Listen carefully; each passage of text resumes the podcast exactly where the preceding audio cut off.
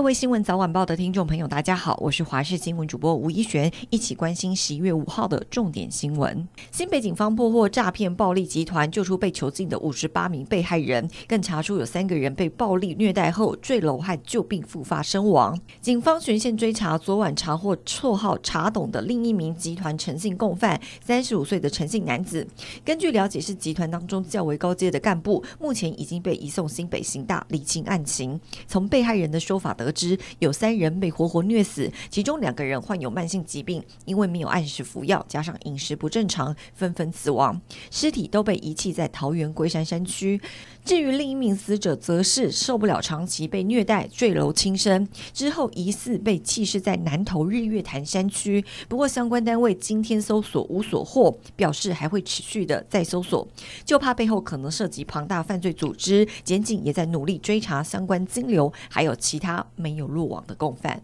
乌俄战争持续当中，各国志愿兵也挺身支持乌克兰。但是根据平面媒体报道，一名六月投入乌俄战争的二十五岁台湾原住民曾胜光，日前在乌东卢甘斯克州跟俄军交战时受伤，失血过多，重伤不治。他的家人也证实已经收到噩耗，而他也是台湾第一位赴乌克兰参战的阵亡的国人。外交部目前也跨海查证了解当中。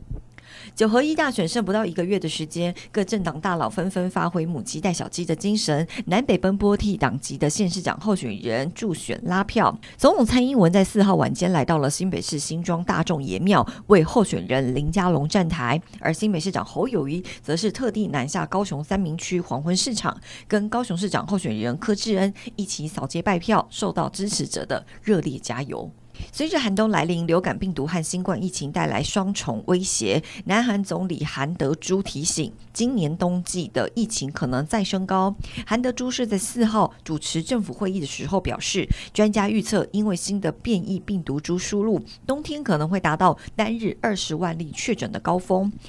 南韩十八岁以上民众冬季加强剂接种率只有百分之二点五，南韩政府会加快推动接种疫苗加强剂，也对民众喊话：接种疫苗提升免疫力才是预防重症还有死亡的最有效方式。这个周末都受到东北季风的影响，台湾附近水汽多，大台北东半部都有局部雨势，桃园有零星飘雨的几率，新竹以南是多云时晴的天气。在温度方面也偏冷，北台湾十六到二十三度，中南部是白天舒适，早晚偏冷的天气，温差有十度之差，早晚要添加衣物。今天晚上到明天清晨，北台湾平地最低气温在十六度左右，虽然明天的水汽减少，但是大台北东半部地区还是有局部的雨势。外出记得携带雨具。